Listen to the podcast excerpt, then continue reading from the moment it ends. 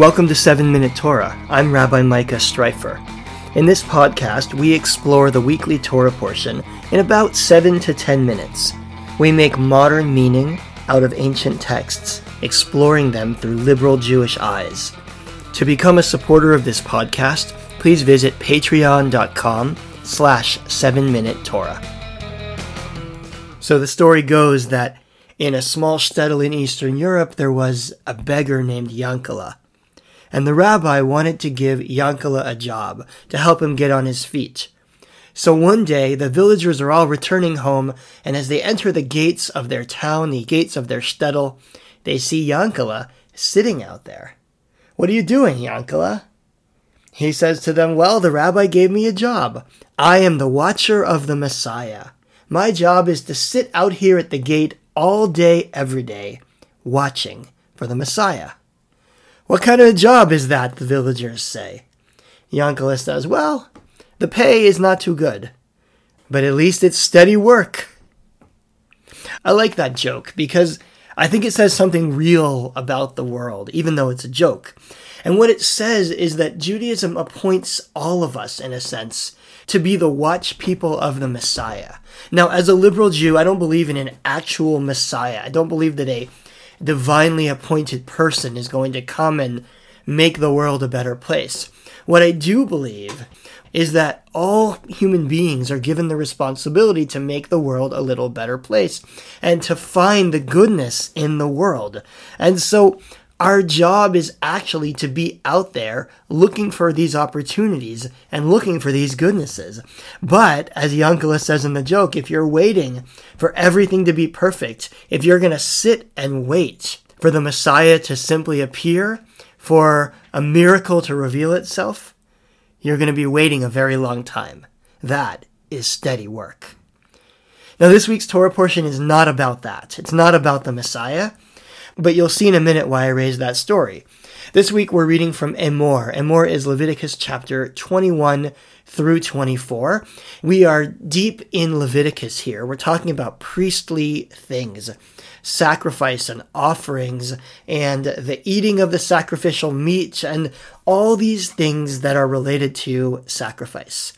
Now, let me just say one quick thing about sacrifice, which is that in Hebrew we don't use the word sacrifice to mean an offering that's brought before God. We use the word korban, and korban doesn't mean to give something up, which is what a sacrifice is. It means to draw closer. A korban is a drawing closer in a sense of yourself to God by bringing something to God, and also a drawing closer of God to you. And ancient people literally believed that they were drawing God closer, which is why the Torah talks about the pleasing scent of the sacrifice, which would presumably bring God to dwell on earth. Now, I raise all that because I want to remind us that when we talk about sacrifice, when we talk about these offerings made in the temple, we're actually talking about food. We're talking about a divine barbecue. People would bring an animal and it would be slaughtered and cooked and then various things might happen with it. Sometimes that sacrifice was completely burnt up. Sometimes it was eaten by the priest. And sometimes it would be eaten by the individual who had brought it as a kind of a celebratory meal following the offering. We still have remnants of this in our Judaism today in, for example, the Passover Seder. We don't make an offering, there's no sacrifice, but we still have that celebratory meal which we share with one another in order to recognize the joy and the sanctity of the moment. Ancient sacrifices were really similar, except that the sacrifice itself was made in the temple in Jerusalem by the priest.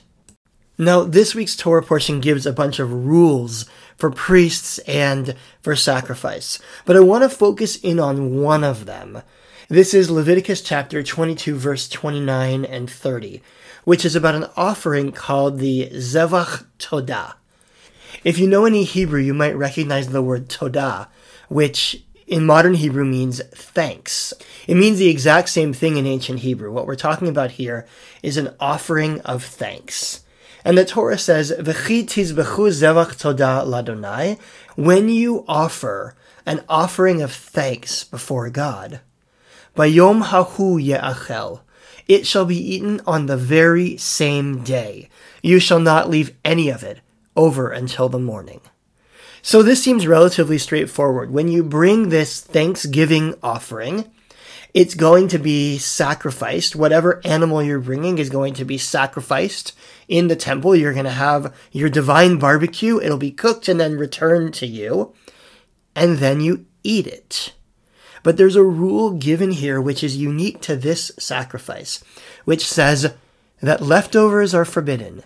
You may not have any part of this sacrificial meat left over until the next day. You have to eat it all that day. Why, we might ask, is that the case? Well, maybe it's because they just didn't have refrigerators back then, so you couldn't leave meat sitting out. But if that's the case, that would have been the same with other kinds of sacrifices as well. And the Torah specifically does not say this with regard to other kinds of offerings. It only says this with regard to the Zevach Todah, the Thanksgiving offering. So that's kind of weird, right? All the other sacrifices you can have leftovers, but when it comes to this Thanksgiving offering, which you bring out of thanks or celebration for something in your life, no leftovers allowed. The commentators have a similar question. They also want to know why no leftovers with this particular offering, and they come up with a couple of different reasons. The commentator Abravanel says that it must be consumed in a single day so that the person who brought the sacrifice will invite more people to share it. And he continues on being asked what prompted this feast. The host will recount some good fortune and the divine wonder it represents. In other words, if you have to eat an entire cow all in one day, then you're going to invite people to come eat it with you. And then when they ask you what's the purpose of the party, you can say to them, listen to this great thing I have to share with you. This is why I brought the sacrifice to begin with. So Abravanel thinks that this rule exists so that we will connect with one another, so that we will have a party in order to celebrate this good thing that's happened to us. Another explanation comes from um, Rabbi Yitzchak Meir Alter of Ger, um, a Hasidic rabbi, who says we should have confidence that each new day will produce its own miracle.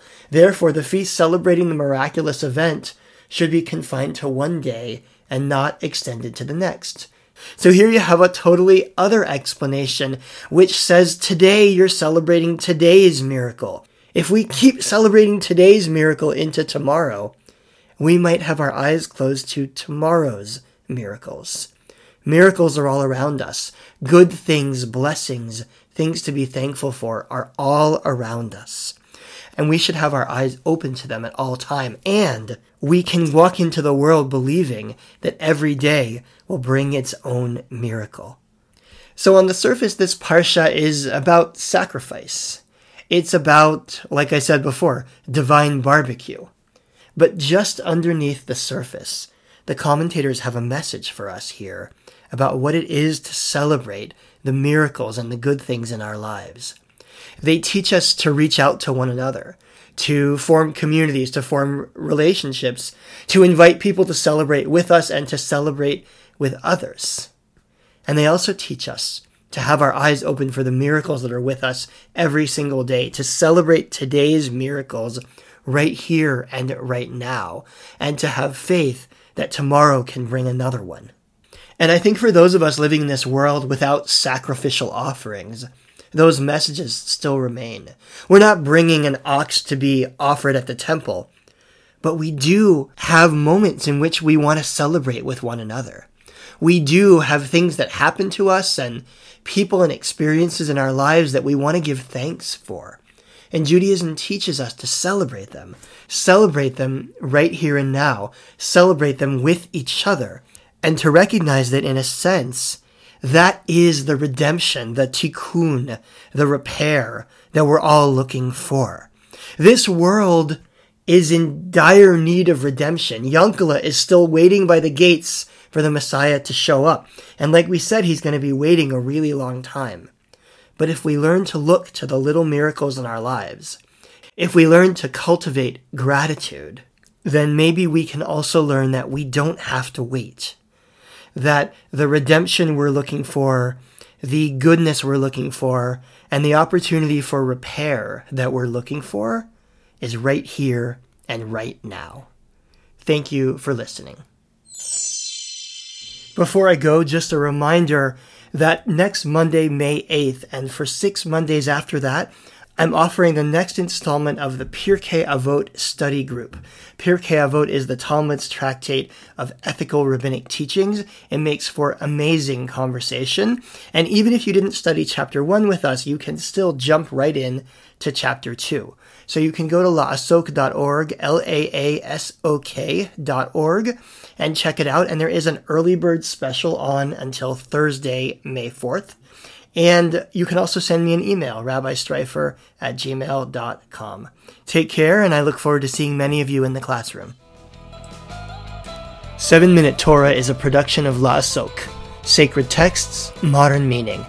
If you enjoyed this program, please consider becoming a sponsor at patreon.com slash 7-minute Torah.